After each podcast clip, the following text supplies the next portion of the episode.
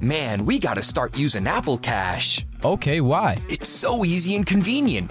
Apple Cash lives in messages, All right. so I can pay you in the convos we're already having, not forget a payment, or have money sitting somewhere just collecting dust. Oh, that is nice. And then you can use that cash right away and buy stuff like at a store with Apple Pay. I don't have to do all that bank transfer stuff. Nope, it's just right there. Easy, convenient, and secure. Did you just pay me a dollar on Apple Cash? See how easy that was? Services are provided by Green Dot Bank. Member FDIC. Terms apply. This podcast is brought to you by Kim Crawford Wines. Kim Crawford invites you to savor amazing with a chilled glass of New Zealand's finest, named in the Wine Spectator Top 100 list four times. Every sip of Kim Crawford Sauvignon Blanc is filled with tropical fruit flavors like passion fruit and citrus to help you experience golden hour how you see fit. Visit kimcrawfordwines.com to learn more and find Kim Crawford wine near you. Savor amazing. For those 21 and over, please savor responsibly. Constellation Imports, Rutherford, California. This episode is brought to you by PNC Bank, who believes some things in life should be boring, like banking. Because boring is safe and responsible, level headed and wise. All things you want your bank to be. You don't want your bank to be cool or sexy. Sexy is for 80s hair bands, not banks. That's why PNC Bank strives to be boring with your money so you can be happily fulfilled with your life. PNC Bank, brilliantly boring since 1865. Brilliantly Boring Since 1865 is a service mark of the PNC Financial Services Group, Incorporated. PNC Bank, a National Association member FDIC.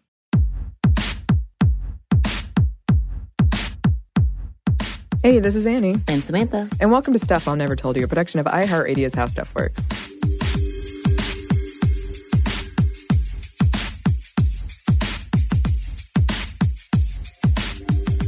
And we're back. And we're back. Sorry about the cliffhanger. We're actually going to be talking about one of the most famous cliffhangers of all time in this episode. I cannot wait to talk about it. I will leave you in suspense. Yeah, I'm trying. I'm thinking through our list, and I'm like, wait, which one? I will leave you in suspense. Um, Hmm. If you haven't listened to our part one on revenge, all about the science and history, suggest you go do that. Um, because in this one, we're going to be looking at specific examples of our more modern female revenge. Right. Right. And trigger warning before we get into it for sexual assault, violence, and brief mentions of mental health and suicide. Like we said in the previous episode, one aspect of revenge films are they are fantastical, they are heightened, they are usually ultra violent. And I was thinking why this might be while I watched way too many of them. Uh, and I think it's because it ups the satisfaction. Nothing will ever erase what was done. And if the feeling of relief or satisfaction is destructive, it will only last in the short term, as we said in the previous episode might as well exaggerate it and keep doing it, keep Mhm. getting revenge. In your fantasies, you don't hold back. You indulge. You try to imagine how you can inflict as much pain and damage as was done to you. And also, as we said in the previous episode, science shows we're really bad at judging the appropriate amount of payback. So, let's talk about some of these examples. But first, Disclaimer almost all of them are white women. There's a lot of articles written about why that is. White women are allowed to be angry and vengeful and Right. yet remain sympathetic right. and deserving of our empathy in a way that women of color still are not. But that is changing very slowly, but it is changing. All right. And another disclaimer, I guess, we categorized our examples into some basic recurring tropes. They're kind of arbitrary. they're, they're things that come up a lot, and a lot of them do overlap um, and could be in multiple categories, but we did our best to organize them in a way that makes sense. Kind of, yes. Because there's a lot of them, it Yeah. turns out. And again, they do overlap a lot. So Yeah. you could be talking about one example in one place, but also could attribute it to other places. Yes, For sure. absolutely. For sure. And one of the biggest genres that we need to talk about is the genre rape and revenge, rape and revenge films. As you can imagine, these are very divisive movies that have generated a lot of discussion about exploitation and empowerment. These films typically start with a traditionally beautiful young woman getting raped, often by more than one man, and then often left for dead, not always. Then comes the revenge, violent. Frequently, a penis gets cut off. The rape is often quite long and brutal. These movies uh, long have been, for the most part, written and directed by men, which is part of the main criticism of them. And the rape scene filmed through the male gaze and the attacker's POV. This puts the audience in position of sympathizing with the rapist.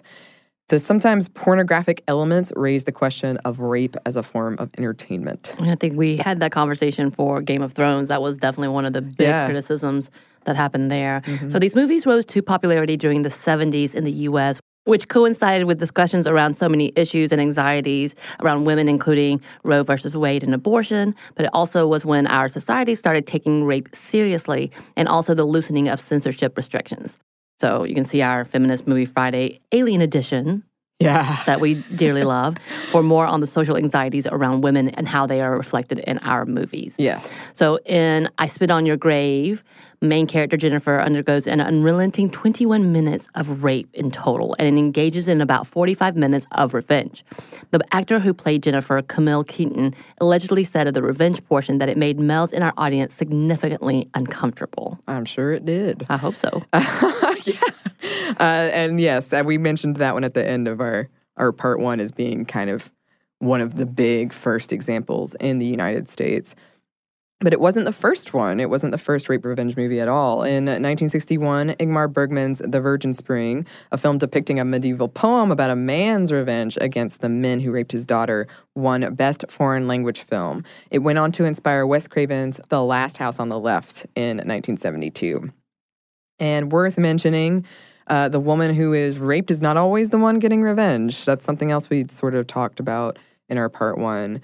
From Sarah Projansky's book, Watching Rape, Film and Television in Post Feminist Culture, films in this subgenre, quote, depend on rape to motivate and justify a particularly violent version of masculinity, relegating the women to minor props in the narrative. She also wrote of the, quote, feminist paradox between a desire to end rape and a need to represent and therefore perpetuate discursive rape in order to challenge it. So, a few other prominent examples we wanted to mention Miss 45, a 1981 film about a mute woman who was raped twice in one day and goes on a killing spree with her 45. First, focusing on men who have wronged women and then targeting any man that crosses her path. The Accused, a 1989 Jonathan Kaplan film starring Jodie Foster as a woman who gets gang raped at a bar to the cheers of patrons. And this is based on the real life 1983 case of Cheryl Araujo. This film does not show the rape scene till the very end when a male witness recounts the event in court, and perhaps to reflect the unfortunate truth that we as a society trust men's words over women's. And just kind of throw it out there, Jodie Foster also did another one called the brave one, which was after her and her fiance are brutally attacked, she goes on a vigilante spree. Mm-hmm. Yeah, so she's been in a few of those. That's kind of an interesting flip on it. In 1984, the British Board of Censors labeled rape and revenge movies, quote, video nasties, and they were deemed too explicit to be sold in stores. The board said that they, quote, glorified the act of rape and inspired copycat crimes. Stieg Larsson's 2005 book Girl with a Dragon Tattoo later made it into a Swedish film and then an American remake, has a side plot of rape and revenge when the main character, Elizabeth, is coerced and sexually assaulted by her state appointed legal guardian, the person who controls her money, essentially. She ties him down and tattoos rapist pig across his chest. After securing from him control of her life and finances, he cowers away from her next time they see each other. And there's an argument to be made that the main plot is sort of a rape revenge story. And the original title of the book, by the way, was Men Who Hate Women, Yeah. which, yeah, it's an interesting concept because the whole it seems to be an origin story for her, which I think you and I talked a lot about while we were watching First Wives Club. There's always some origin story. And even though this is not necessarily your typical superhero movies, mm-hmm. obviously, but this is still kind of the hero or anti hero movies. But yeah, I guess you're right because that's her origin story. But then the plot of what happened and this mystery has a lot to do with what happened to the young girls. Yes. And it definitely rolls with that whole theme. Yes. And I, I might be mistaken. I'm pretty sure there's a new one Is there? on uh, Netflix. Yes. Daniel Craig in the American version? He is. Okay. But there's, there's weird. another new one. Oh, okay, okay. yes. I think. Um, I think it has Claire Foy in it. Hmm. Anyway, the category is a bit more diverse, this rape revenge category, than most people might think, especially more modernly. And this is where I come in because I watched a lot of these. Still, wow. Newer entries into the genre are changing things up with a spate of female directed rape revenge movies that do not employ the male gaze, that focus on the survivor instead. They are also more realistic in that the rape is perpetrated by someone the woman knows. Uh, different from stranger stranger danger perpetrators of earlier films in the genre and during the rape scene or scenes the focus is on the experience of the victim rather than the perpetrator and the aftermath of the trauma and PTSD. For example, Coralie Fargeat's Revenge in 2017. This is a French rape revenge movie that follows Jen, who is the mistress of a rich married man named Richard. While on vacation on a remote island, only accessible via helicopter, one of Richard's friends rapes her while Richard is away. Instead of lashing out at his friend, though, when he finds out, he of course pushes her off a cliff leaves her for dead, and Jen gets her revenge. Um, I there's a very fascinating line at the end where he says something like, "Women always have to put up a fight." Oh, Oh, that same thing. yeah. Um, and then MFA. I also watched this one. This was a 2017 film directed by Natalia Leite and written by Leah McKendrick. And it follows art student Noelle, played by Francesca Eastwood. And Noelle is a, an introvert, and she's a bit of an outcast in her program. Her art is consistently criticized by her professor and the students, like publicly, uh, for being timid. Mhm. Um, she has a crush on her fellow art student, Luke, who also seems to reciprocate her feelings. But then Luke brutally sexually assaults her. The camera stays focused on her during this whole thing. You can see her disassociate. The music drops out and goes, there's like a droning, humming sound, which reminds me of my one of my favorite episodes of television ever, the episode of Buffy where her mom dies. Um, Noelle is at first consumed with thoughts of getting justice. Uh, she does, she tells her roommate right away, and her roommate says, Don't report it because I had a friend that same thing happened to her, and nobody believed her and made her feel terrible about herself. But Noelle go, goes and does it anyway, and lo and behold, it's all like, Did you have something to drink? Did you? Did anybody see it? Uh, how long were you together alone in the room? Like all these Mhm. questions that made her doubt herself. Um, did you ever say no? Which she did. Um, yeah. So then she goes to a support group, and the support group is more intent on um, here's the fingernail polish that you can dip, and it'll detect the date rape drug, or you know ways of like dealing with it or finding support. And when Noelle is like, well, why don't we try to stop Right. the people that are doing the raping? And they're kind of like, well, that's the world we live in.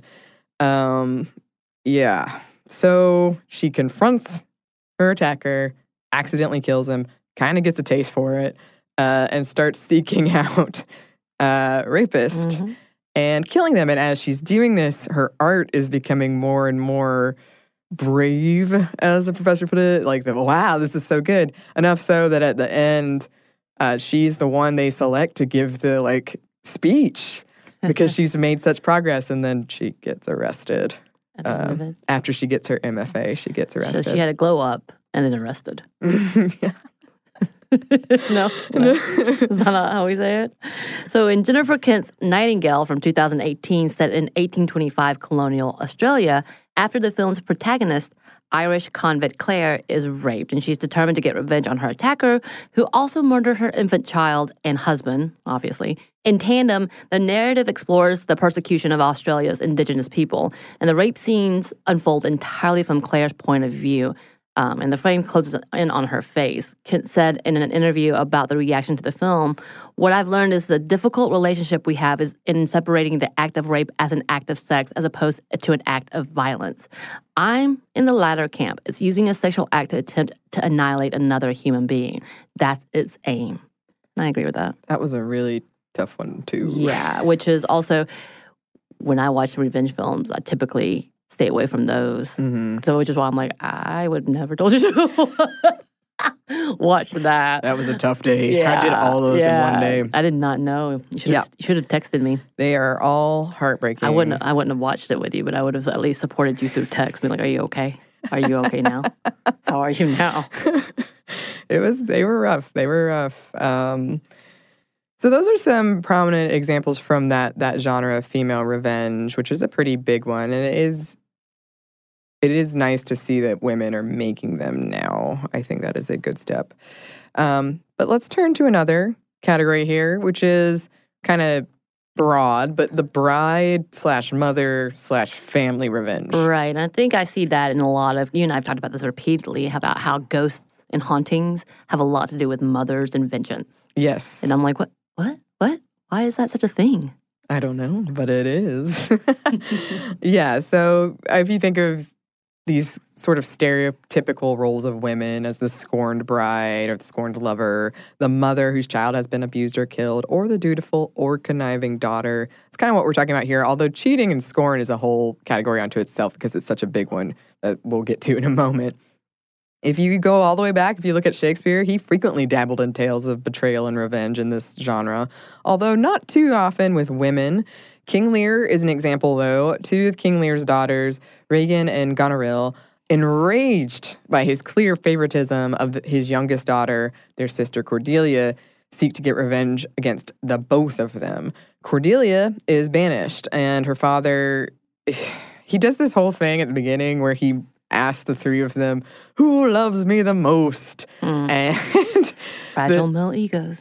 Oh, I know. And the the first two sisters go into these this, this whole spiel, and then Cordelia, who does love him the most, is like, "I'm not sure. I, I can't find the words to express how much I love you. They don't exist." And he thinks, "Oh, well, clearly," and and banishes her. Um, and this leaves him kind of at the whims of two two of her sisters. Um, yeah, and they enact all these plans to for power mostly. But as happens a lot in these, the tension grows between Regan and Goneril, who are both obsessed with obtaining the most power and both are competing for the love of the same man. Cordelia attempts to rescue her father, but they both end up dying in prison. Regan and Goneril, meanwhile, both perish. Regan, after Goneril poisons her, and Goneril kills herself, both consumed by vengeance, leaving many victims in their wake. Mm. hmm And then there is a film called The Bride Wore Black, which is from uh, 1968 by Francois Truffaut, based on the book by William Irish slash Cornell Woolrich, uh, went by pseudonym. Um, and this is about a woman systematically seeking revenge on the five men who murdered her husband on their wedding day. One by one, she murders them, and as the events lead up to the groom's day, the groom's day, the groom's death are revealed via flashbacks. We, as the audience, can see sort of what happened. We can piece it together. In one instance, she models that as the huntress Diana for one of her victims. He's an artist, and he's painting her, and she mm-hmm. has this arrow, and you're like, oh yeah, It's going down. it's going down. yeah, she shoots him with the arrow, but she she kind of looks at the mural depicting her, has a moment, doesn't paint over it, doesn't get rid of it, and is arrested. right. In prison, she kills her fifth and final victim, who she hadn't been able to get to previously because he had been imprisoned himself. Oh, Yeah. plot point. Yep.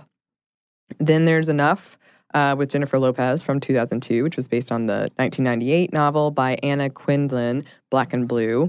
Jennifer Lopez plays Slim, a woman who threatens to leave her abusive husband and father to her daughter after discovering he was having an affair.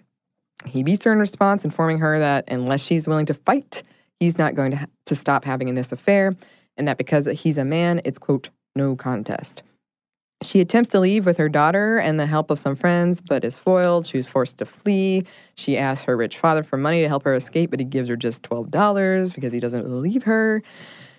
He changes this tune, however, when he's threatened by Slim's husband's men, and he helps her buy a house. After a lawyer informs her essentially, no one's going to believe you, Slim takes martial arts classes and methodically plans her revenge. She wins in a fight between them and eventually kills him in self defense. That movie had this big build up to be Mhm. this epic scene. Did you watch it? Long time ago, and it, I saw it on TBS, so I'm sure it was edited. I'm sure. But it really is kind of anticlimactic. You're like, oh, I, I really, maybe this is me needing I bigger know. revenge I've seen in my life. into you. But I was just like, that lasted 30 seconds, and half the time was he put her in a corner and she had to fight her way out. And I Right. guess that made her the absolute victim, so she couldn't be disliked at any point in time. But it seemed kind of anticlimactic. You're like, why? hmm She did all these prepping, and you would think that there's an ultimate showdown, but essentially, it's she has to trap him, trick him, and then she ends up being the you know bigger person, hmm but does end up killing him, trying to give him his lee leeway. Apparently, kind of Mhm. reminds me of uh, Sleeping with the Enemy, except in Sleeping with the Enemy, he comes after her. She just tries to leave. Mm, Have you seen that movie? No. It's interesting. So in Quentin Tarantino's Kill Bill, which kind of was one of the reasons you and I started talking about more and more about all the revenge films mhm. in Volume 1 and Volume 2, made in 2003. These films followed Beatrix Kiddo, played by Uma Thurman, in her violent journey to get revenge after she is shot up while pregnant on her wedding day. And she's sometimes referred to as the bride. Actually, throughout the whole first, Right. it is. She is the bride. Uh-huh. However, it's also kind of a rape revenge film. While pretending to be comatose, she was sexually assaulted multiple times. And then, if you watch the movie, you know the ultimate bloody, bloody ending. Yeah. Um, Tarantino labeled Kill Bill as a feminist statement. And I know that this was actually written with Miss Thurman in mind. And I believe while she was pregnant with her first child, they were kind of coming up with this idea together, from what I Oh. understood. Um, this is a long line of movies with badass women working for a dude, which Tarantino has this weird obsession with very strong women. I don't know if it's weird, but he has an obsession with very strong women, which makes you go, yay, yay. right. And obviously, this was produced by Weinstein, which is part of the reason we didn't want to do an entire episode dedicated to one of these movies, even though to me, I think that's one of the big, obviously, big shout outs to women, protective, being motherly, and being strong. And with that, during the middle of the many revelations being finally heard and believed about Mr. Weinstein, which mm-hmm. you know we're still dealing with him and his Walker self. Um, many people were waiting for Uma Thurman's response because she had such a big relationship with both of them, and she finally did with the statement she said in a in a tweet. No, she said it in a post. I feel it's important to take your time, be fair, be exact. So dot dot dot. Happy Thanksgiving, everyone. Except you, Harvey, and all your wicked conspirators. I'm glad it's going slowly. You don't deserve a bullet. Which is a very kiddo statement to make. And of course, she re- elaborated her story with, I think, in an interview, I can't remember who the interview was with, when she did talk about all of the abuse and all of the trauma that she had to go through while filming these movies. Mhm. And I think, I know we're going to talk another, about another movie uh, as it comes down, but it kind of just, again, it's kind of what you were saying. It's kind of weird Yeah. that it was created by this man. And obviously, there's this double fold reality of what was happening behind the scenes, as Mhm. well as trying to empower women or talk about women being empowered and coming to seek vengeance. Is a whole different perspective. Yeah, yeah. And I I watched these very late last night um, for the first time in a long time. I'd seen them before, um, and I do love the ending of the second one where the revenge kind of weighs out everything else. Right. Um, it like has to happen. It's just been building up Right. this there's a couple, time. and there's a couple of things within that when we talk about um, Oshio Ren. Character, her origin story was because of vengeance when she watches her, which was one of the most disturbing scenes I've ever seen in my life. I think I was so distraught after I saw it in the movies of her wa- witnessing her parents being murdered. So, also, Vivica A. Fox's character, they kind of kept it open to have her daughter who witnessed the murder to Yeah. possibly come back with a vengeance story of The her cycle own of well. revenge. Yeah. yeah, yeah, Never ends. Which, yeah, of course. And it was, it, I think it would have been an interesting concept. Yeah. Um, and then uh, something else we wanted to talk about the 1968 novel True Grit by Charles Portis, later made into a 2010 Coen Brothers movie starring Hailee Steinfeld. And before that, a 1969 John Wayne film. Love that John Wayne film. I've never seen that one. I that's what I grew up on. Uh huh. I actually didn't see a John Wayne film until I was in college. But anyway, so this is a Western about young girl Mattie Ross and her mission to get revenge on the man who murdered her father with the help of a U.S. Marshal and a Texas Ranger, both men. Um, though they agree, they repeatedly try to ditch her despite her insistence that she accompany them. But she is more determined than they realize, and eventually they're like, okay, you can come. Um, she eventually does get her revenge. Her target says something like, I didn't think you'd do it after she shoots him. And she also climbs out of a rattlesnake pit using the bones of a skeleton in there with her. Is that the book? Because in the movie it's different. I think it's in the book. Yeah. Okay. Yeah, there's a lot of theorizing about the right. symbolize what that symbolizes in there. Right. then there's Martin McDonagh's Three Billboards Outside Ebbing, Missouri, which is a 2017 film that follows Frances McDormand's character Mildred, who is a mother trying to get revenge for her daughter's rape and murder. And taking it out on just about everyone, but mainly the police that pretty much have dismissed on and given up on the case. Fun fact I got hit by a car while crossing the street to go see this movie. and then I went to go, and my friends I was seeing it with, they were like, What's wrong with your legs? And I said, We'll see. I remember it so well. Did you decide to take vengeance on the dude that hit you? All I know is he is a white car from California. That's all I got. have. That could have been the beginning of a new movie. That could have been my vengeance story. you prevented me I from seeing remember. I remember. I'll find you. so, Game of Thrones, as we were talking about earlier, was full of women seeking revenge, from Arya's list to Sansa's orchestrating the painful death of her abuser Ramsay, and Daenerys' entire quest for the Iron Throne and her vengeful ending as well. Um, also, wanted to stick in here the Korean horror film Bedeviled, which has several things, including the loss of the daughter, and I guess in some way a loss of a friendship. It was, um, to me, one of the most disturbing movies because it's they're isolated on this small island and she's getting pretty abused by her husband, his brother, her mother. Like it's just a constant. And it, of course, it centered around that and with the loss, and then causes this woman to quote unquote snap, as I've seen in reviews, murdering the entire island's inhabitants. And it's very, very brutal. But yeah, it's definitely one of those up there when it comes to like being a mother. She was okay. She dealt with the abuse, and then she finally was like, "Oh no, No this more. is the last straw." Mm-hmm. Well, speaking of the last straw, oh. we got another category, a huge one to talk about, and that is cheating. But first, we have a quick break for a word from our sponsor.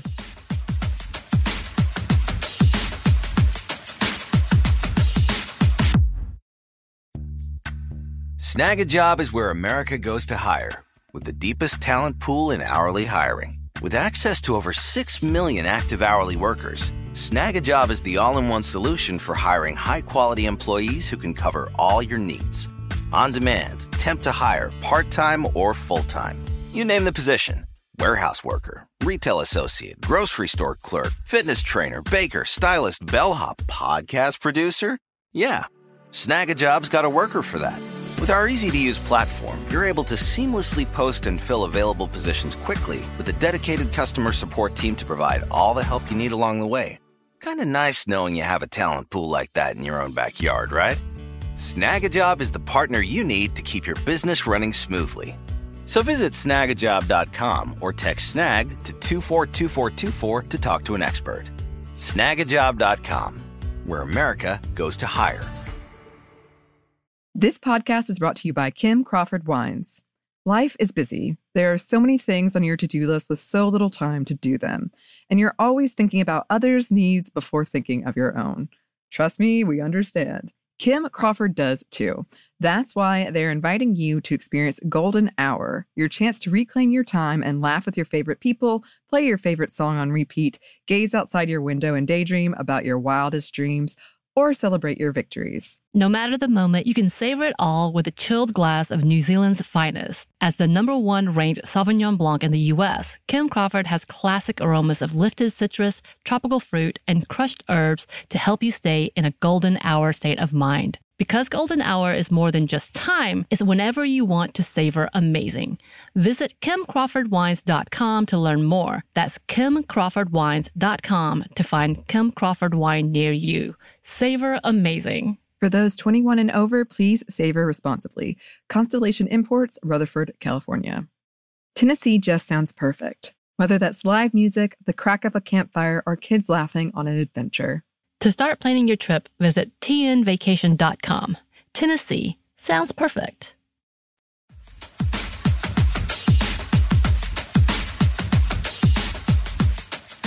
And we're back. Thank you, sponsor.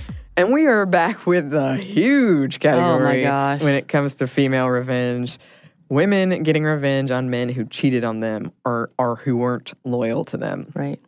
So, The Women, a 1939 film inspired by Clare Boothe Luce's play directed by George Cukor, with a screenplay written by Anita Loos and Jane Murfin, and starring only women for all 130 speaking roles, including the iconic Joan Crawford. Yeah. Even all the subjects in the super glitzy Manhattan apartments art are almost all of women. However, though, men aren't present they are much discussed. The plot follows Mary, who, after finding out her husband is cheating on her, plans to get revenge on the other woman and a divorce from her husband, largely at the encouragement of her friends. On a train ride on her way to secure her divorce, she meets several other women doing the same thing gossip, backstabbing, catfights, and winning back husbands. Oh my gosh. Mhm. I, I watched this too for this. Did you? Wow. It's a classic. There's a lot happening. You know, I, for someone who loves the transatlantic accent, I have trouble understanding it sometimes. it's like, wait a minute, what are you saying? It's, it's definitely those time frames. One of the quotes I really loved uh, Don't confide in your girlfriends. If you do, they'll see to it in the name of friendship that you lose your husband and your home. and that's from Mary's mom. The movie's tagline was See them with their hair down and their claws out. And apparently, during one of the cat fights, when one of the actresses she gets bitten, like that was real, and she has a scar from it. It was such a big thing that not too long ago they just did a whole little mini series based on their relationship. Whoa, whoa. I was when I was watching. I was thinking that in this world that the, all these women were growing Right. up in, you can't have jobs, or it's harder to have a job, or you can't have property, or it's harder to own property and money, and you can't open lines of credit. Is it really so surprising that all these women are competing with each other and tearing each other down? I don't. I don't know. Right. Also, of note, this did spawn several remakes, including the musical The Opposite Sex, which I watched. I'm an old person. and of course, our new fave, First Wives Club. Yes. you love it. So, 1987's Fatal Attraction, Michael Douglas's character cheats on his wife with Glenn Close, who does not appreciate when he tries to step away from their relationship. She goes down a path of increasingly intense acts of revenge, including sending an audio tape listing all the ways he is a selfish piece of garbage. And um, yeah, broiling his child's pet bunny, which is one of the more iconic scenes that mm. everybody remembers the bunny scene. the bunny scene. The bunny scene. And this one is a great example of one of the main differences between revenge movies with a male protagonist versus a female protagonist. Because you're not meant to root for Glenn Close. Not at all. No. You are meant to see her as overreacting, crazy. And to be fair, she does a lot of things that weren't that. But if a male protagonist had done the same thing, I'm not super convinced audiences wouldn't still be on his side. Right, because then you also look at the fact of his wife is barely there, Mm-hmm. barely present in the movie, and she's just the oh, the sweet little victim, and no one really sees the bottom line that he's an asshole who cheated. Right, right. And then, oh, this one, the 1999 film Cruel Intentions, which I also watched for directed by Roger Kumble and starring Sarah Michelle Gellar. Have you not seen it before? Nope. Oh wow! Yeah, Reese Witherspoon, Ryan Phillippe, and Selma Blair. This movie is based on the 1782 novel Les Liaisons Dangereuses, written by Pierre Choderlos de Laclos. This is set in a in Manhattan at large, but in a prep school specifically, and it's dark, comedic, with an at the time rare uh, on-screen female kiss. They won an award on MTV, Yeah, sexiest Mhm. kiss. That's right. of course. Gellar's bro- character, Catherine, tries to enlist Fel- Phillippe's character, her stepbrother, Sebastian, to help her get revenge on an ex by seducing Blair's character, Cecile, the girl Catherine's ex boyfriend dumped her for. Okay, it's very convoluted. It is. But basically, she wants Sebastian to help her get revenge. Sebastian has different plans, though, including instead to seduce the virginal daughter of the headmaster, Annette, played by Witherspoon. So they make a bet. If Sebastian fails at seducing Annette, Catherine gets his very fancy Jaguar car. It's a specific model. Um, if he succeeds, he gets to sleep with the only person he's failed to have sex with after he's set his eyes on them Catherine. What follows is a mass of debauchery and vengeance. Sebastian actually falls in love with Annette, of course. He wins the bet, but no longer desires to have any sex with Catherine, and Catherine is mad at this. She manipulates him into leaving Annette. Ultimately, he dies, and he gets revenge posthumously against Catherine. I was watching this like, wait a minute. but I did want to include this quote from Sarah Michelle Gellar's character, Catherine. And this is when he's kind of like questioning how she behaves.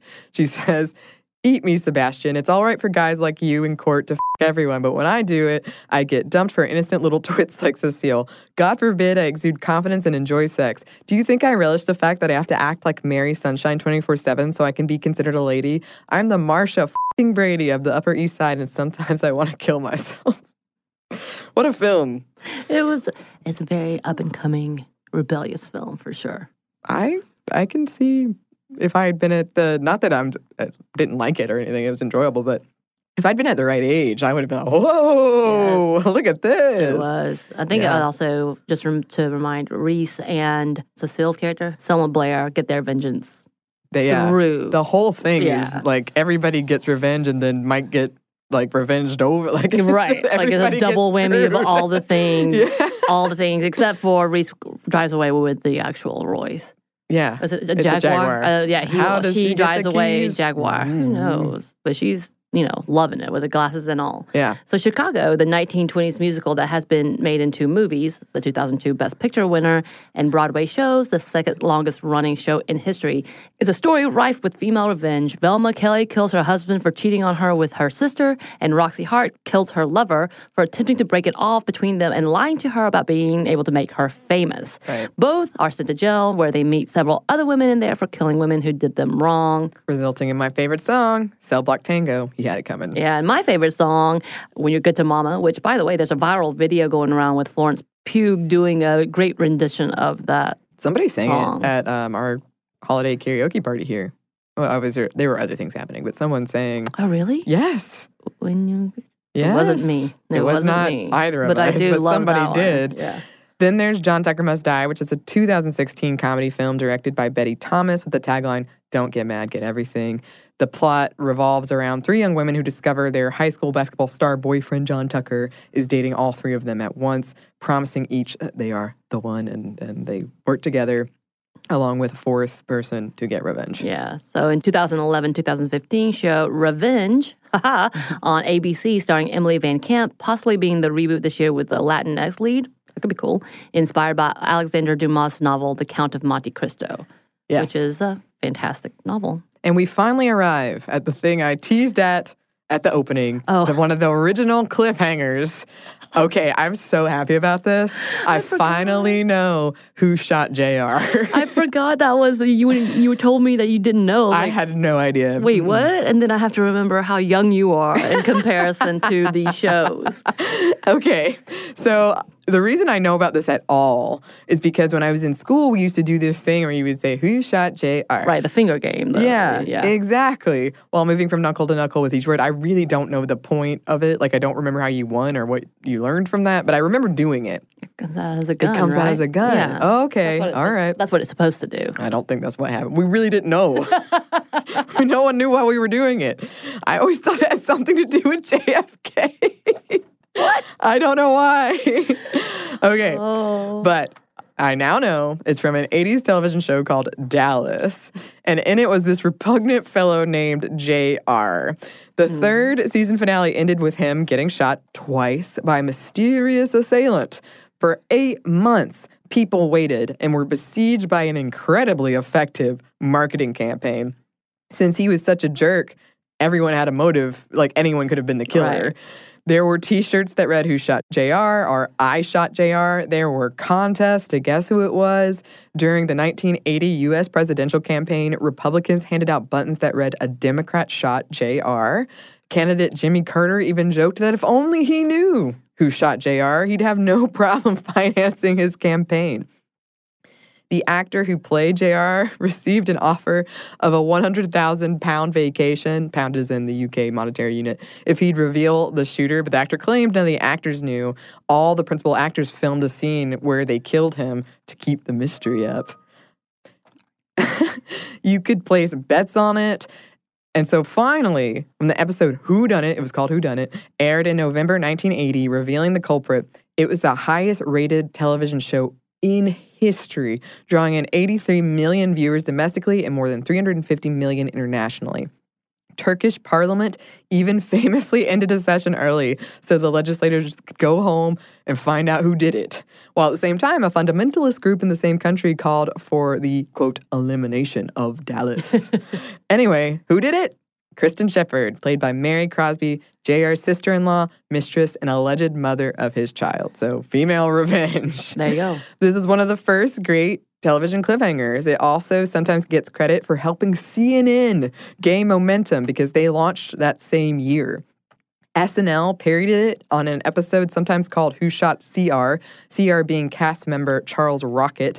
And the episode provided cast members with skits for how they'd kill CR. And at the end of the episode, he ad libbed, I'd like to know who the f- did it, a line that got him fired. uh, and there was, of course, a Simpsons parody, Who Shot Mr. Burns. Apparently, JR was shot again in the 2012 sequel or continuation. I don't know. Did not recover this time. Okay, I, Actually gone. I forgot that it was revamped. yeah. like, is it still going? I think it might be. Oh, really? Yeah. well, I learned a lot. I learned a lot. And so that's that's a good overview of that category. But we have a couple more categories we wanted to touch on. But first, we have one more quick break for a word from our sponsor.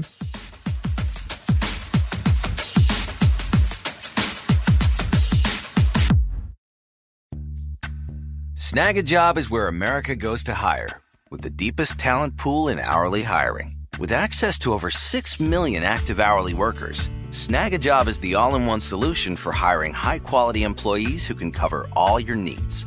On demand, temp to hire, part time or full time. You name the position warehouse worker, retail associate, grocery store clerk, fitness trainer, baker, stylist, bellhop, podcast producer. Yeah, Snagajob's got a worker for that. With our easy to use platform, you're able to seamlessly post and fill available positions quickly with a dedicated customer support team to provide all the help you need along the way. Kind of nice knowing you have a talent pool like that in your own backyard, right? Snagajob is the partner you need to keep your business running smoothly. So visit snagajob.com or text snag to 242424 to talk to an expert. Snagajob.com, where America goes to hire. This podcast is brought to you by Kim Crawford Wines. Life is busy. There are so many things on your to do list with so little time to do them. And you're always thinking about others' needs before thinking of your own. Trust me, we understand. Kim Crawford does too. That's why they're inviting you to experience Golden Hour, your chance to reclaim your time and laugh with your favorite people, play your favorite song on repeat, gaze outside your window and daydream about your wildest dreams, or celebrate your victories. No matter the moment, you can savor it all with a chilled glass of New Zealand's finest. As the number one ranked Sauvignon Blanc in the US, Kim Crawford has classic aromas of lifted citrus, tropical fruit, and crushed herbs to help you stay in a golden hour state of mind. Because golden hour is more than just time, it's whenever you want to savor amazing. Visit kimcrawfordwines.com to learn more. That's kimcrawfordwines.com to find Kim Crawford wine near you. Savor amazing. For those 21 and over, please savor responsibly. Constellation Imports, Rutherford, California. Tennessee just sounds perfect. Whether that's live music, the crack of a campfire, or kids laughing on an adventure. To start planning your trip, visit tnvacation.com. Tennessee sounds perfect.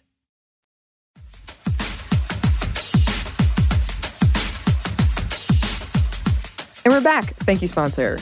So another category we wanted to, talk about, because something you kind of see in some of these films, the system, getting revenge against the system.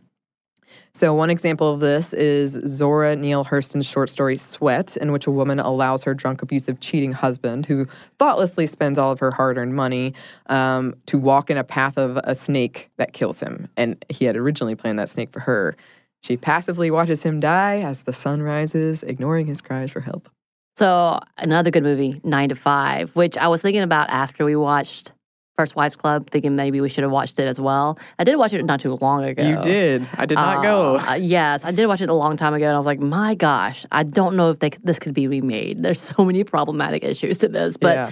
uh, Nine to Five, a 1980 film about three women, Lily Tomlin, Dolly Parton, and Jane Fonda, who plot revenge against their male boss who spreads lies about having sex with one of them, Dolly Parton, and beat one of them out for a promotion, Lily Tomlin, who she deserved it, obviously. And then also Jane Fonda comes in, who is the new worker trying to figure out how everything is going and what, what's happening there. Mhm. So while they have him trapped in a dog harness, they put in place all sorts of feminist policy like flexible hours, childcare, and equal pay. I believe they bring back one of the receptionists that he fires Mm-hmm. uh, during that time. So when at the end uh, they release the boss who actually takes claim for doing all of these policies, which Mm, of course. yeah, yeah, and so they then he gets a promotion that actually sends him to a completely different place. So they kind of push him out, but he gets a promotion. Mm-hmm. Right. Yeah, but with that, his superior who figures that all out that it, everything actually works and increases productivity, he keeps all of that in place except for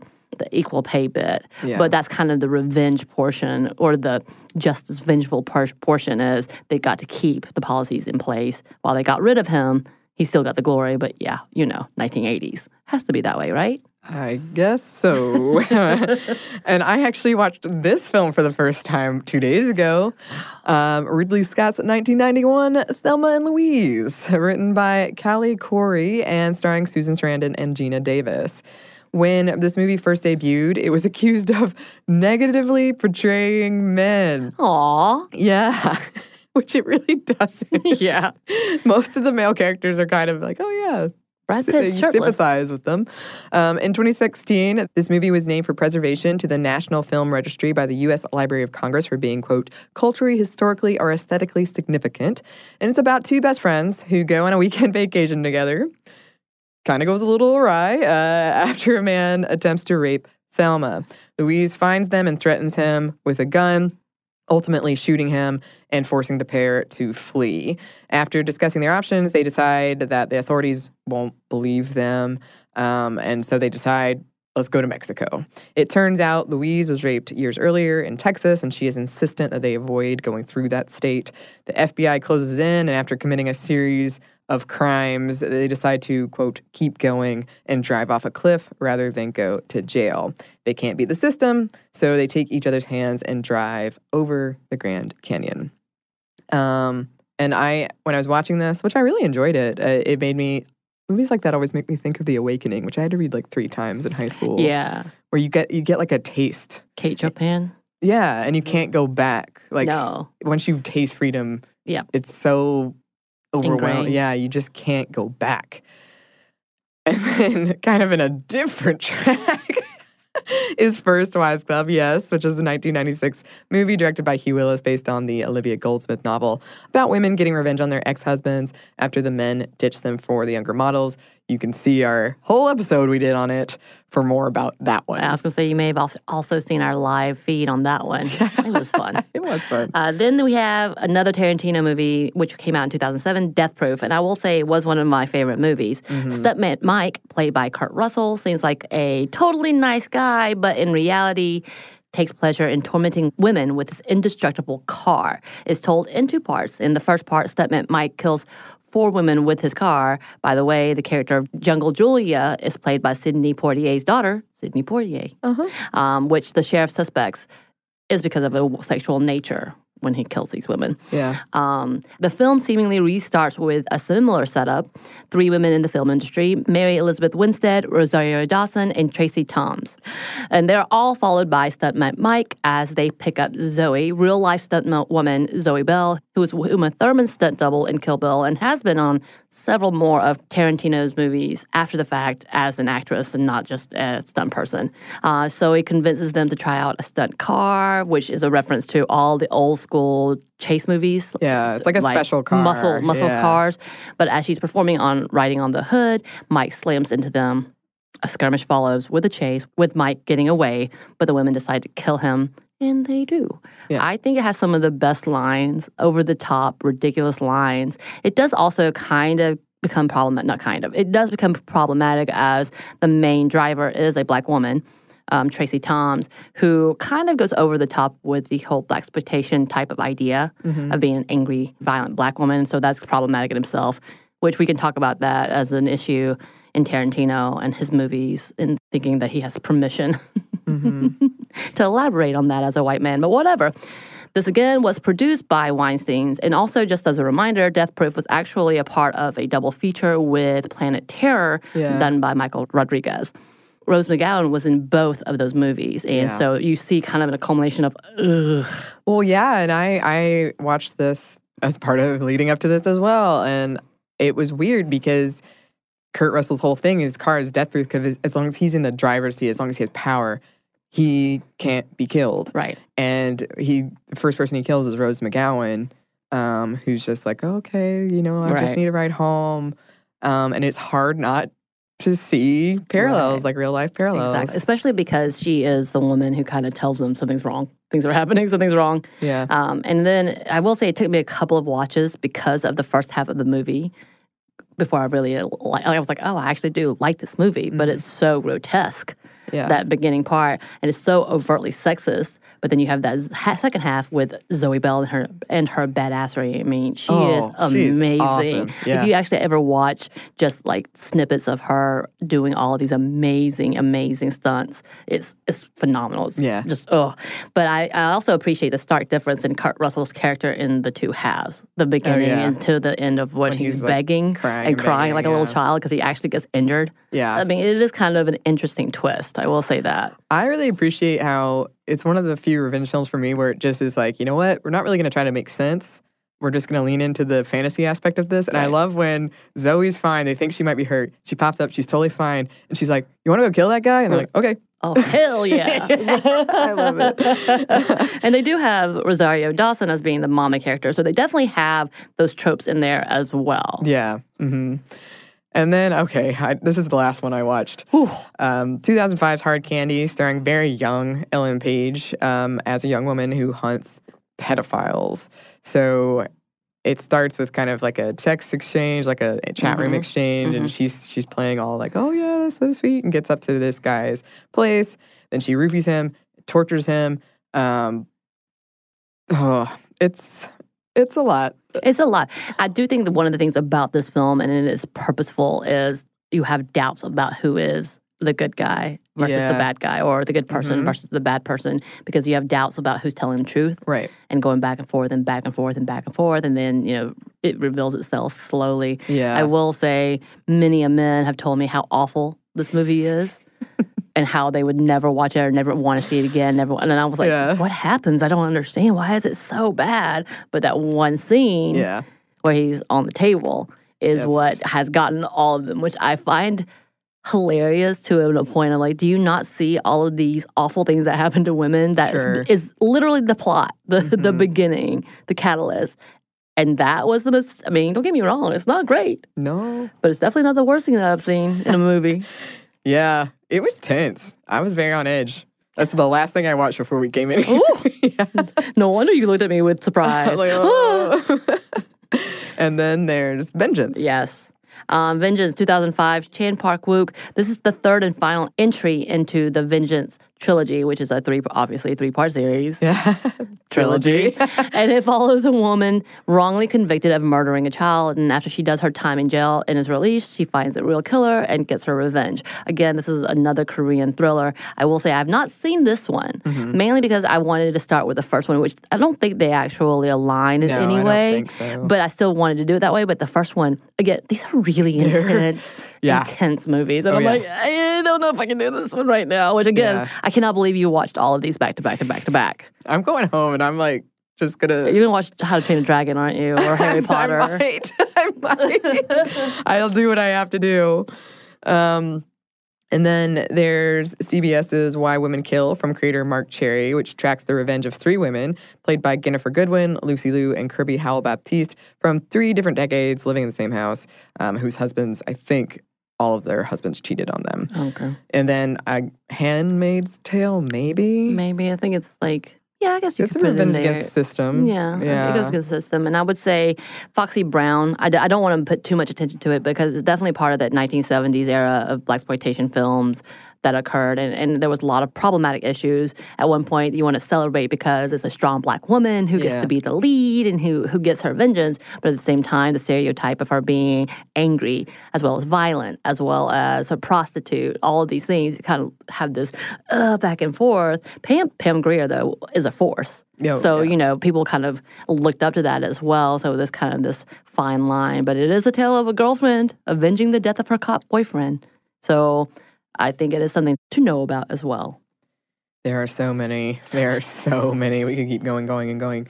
We do want to uh, one more small category. Well, I guess one and a half um, is supernatural. There are supernatural kind of vengeance stories. Um, So many of them are about adolescence. My theory, again, that we're so afraid of female sexuality, especially in young women. Um, Wuthering Heights could be an example of this. I saw it in a lot of things. Heathcliff's revenge on Hindley and Catherine. Um, but it's not really, I mean, it's been a long time since I've read that book. I don't know. A lot of people included it, so I thought I'd throw it in there. Yeah, I guess I didn't think about that one. Carrie, a 1976 Brian De Palma film based on the novel by Stephen King. Classic teenage body, adolescence, vengeance horror, periods. Oh my gosh. Carrie uses her abilities to get revenge on her very religious, over the top, strict mother and on the classmates who publicly make fun of her by dumping pig's blood on her head at prom. Yeah, causing this whole rift of things to happen because she is teased for being awkward and over the top. Strange. Yes. And also in Carrie too, which I have seen. I have not seen that one. Well, I don't know it's worth it, but the craft, the craft. Um, this one's kind of tricky, and this is another one we'll probably eventually do a whole oh episode yeah. on. Oh yeah. But in brief, new girl Sarah Bailey becomes friends with rumored witches and definite outcast.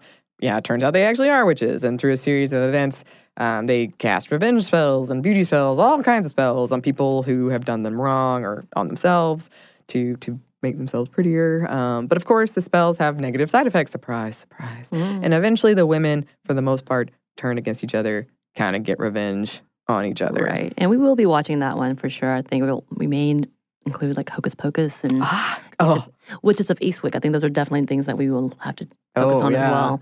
Shutter, a 2008 Masayuki Ochiai American remake of Thai movie. In the movie, newlyweds Ben and Jane move to Tokyo, so Ben, played by Joshua Jackson, can pursue a career in photography. Side note, why are all these horror movies in Japan? well, it is Can we just talk about that. The? American remakes are always in Japan. Yeah. it's kind of funny. Why? Um, while out driving, Jane accidentally hits a woman in the middle of the road, but shocker, the body disappears. Photos start to show up with mysterious lights, spirit photography, quote unquote. Jane starts to have visions and feels a presence hanging over her. Turns out that Ben had photographed his friends raping her and doing nothing to stop it, and the ghost was hanging on Ben's shoulder, which actually also it was because he was having an affair with her. She wanted to stay with him, and this was his way of getting her away from him. Right. So when she hit the the woman in the beginning, it was already the ghost. Right. Right.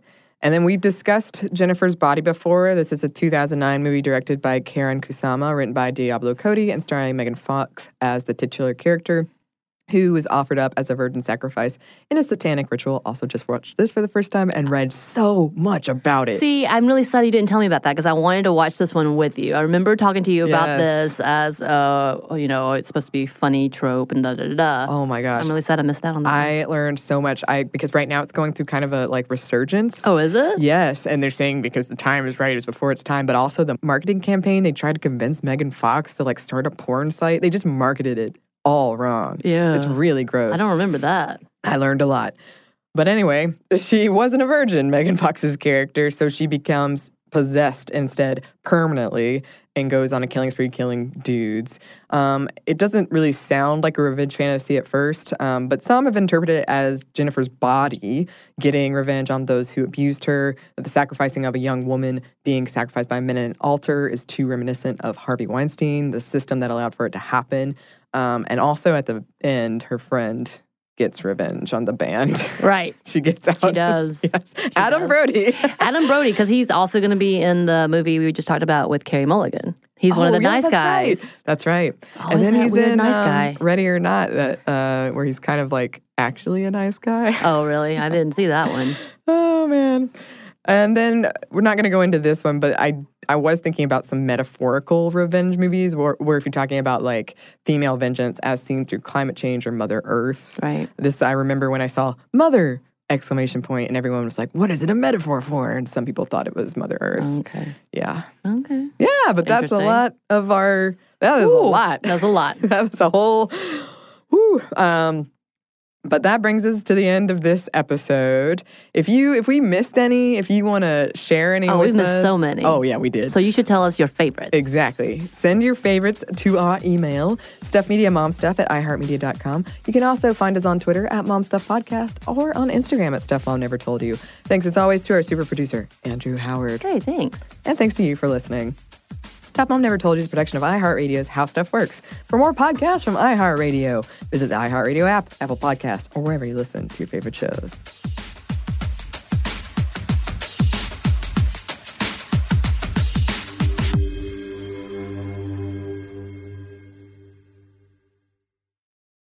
This podcast is brought to you by Kim Crawford Wines. Kim Crawford invites you to savor amazing with a chilled glass of New Zealand's finest, named in the Wine Spectator Top 100 list four times. Every sip of Kim Crawford Sauvignon Blanc is filled with tropical fruit flavors like passion fruit and citrus to help you experience golden hour how you see fit. Visit kimcrawfordwines.com to learn more and find Kim Crawford wine near you. Savor amazing. For those 21 and over, please savor responsibly. Constellation Imports, Rutherford, California. This episode is brought to you by PNC Bank, who believes some things in life should be boring, like banking. Because boring is safe and responsible, level headed and wise. All things you want your bank to be. You don't want your bank to be cool or sexy. Sexy is for 80s hair bands, not banks. That's why PNC Bank strives to be boring with your money so you can be happily fulfilled with your life. PNC Bank, brilliantly boring since 1865. Brilliantly Boring Since 1865 is a service mark of the PNC Financial Services Group, Incorporated. PNC Bank, a National Association member FDIC. Tennessee just sounds perfect, whether that's live music, the crack of a campfire, or kids laughing on an adventure. To start planning your trip, visit tnvacation.com.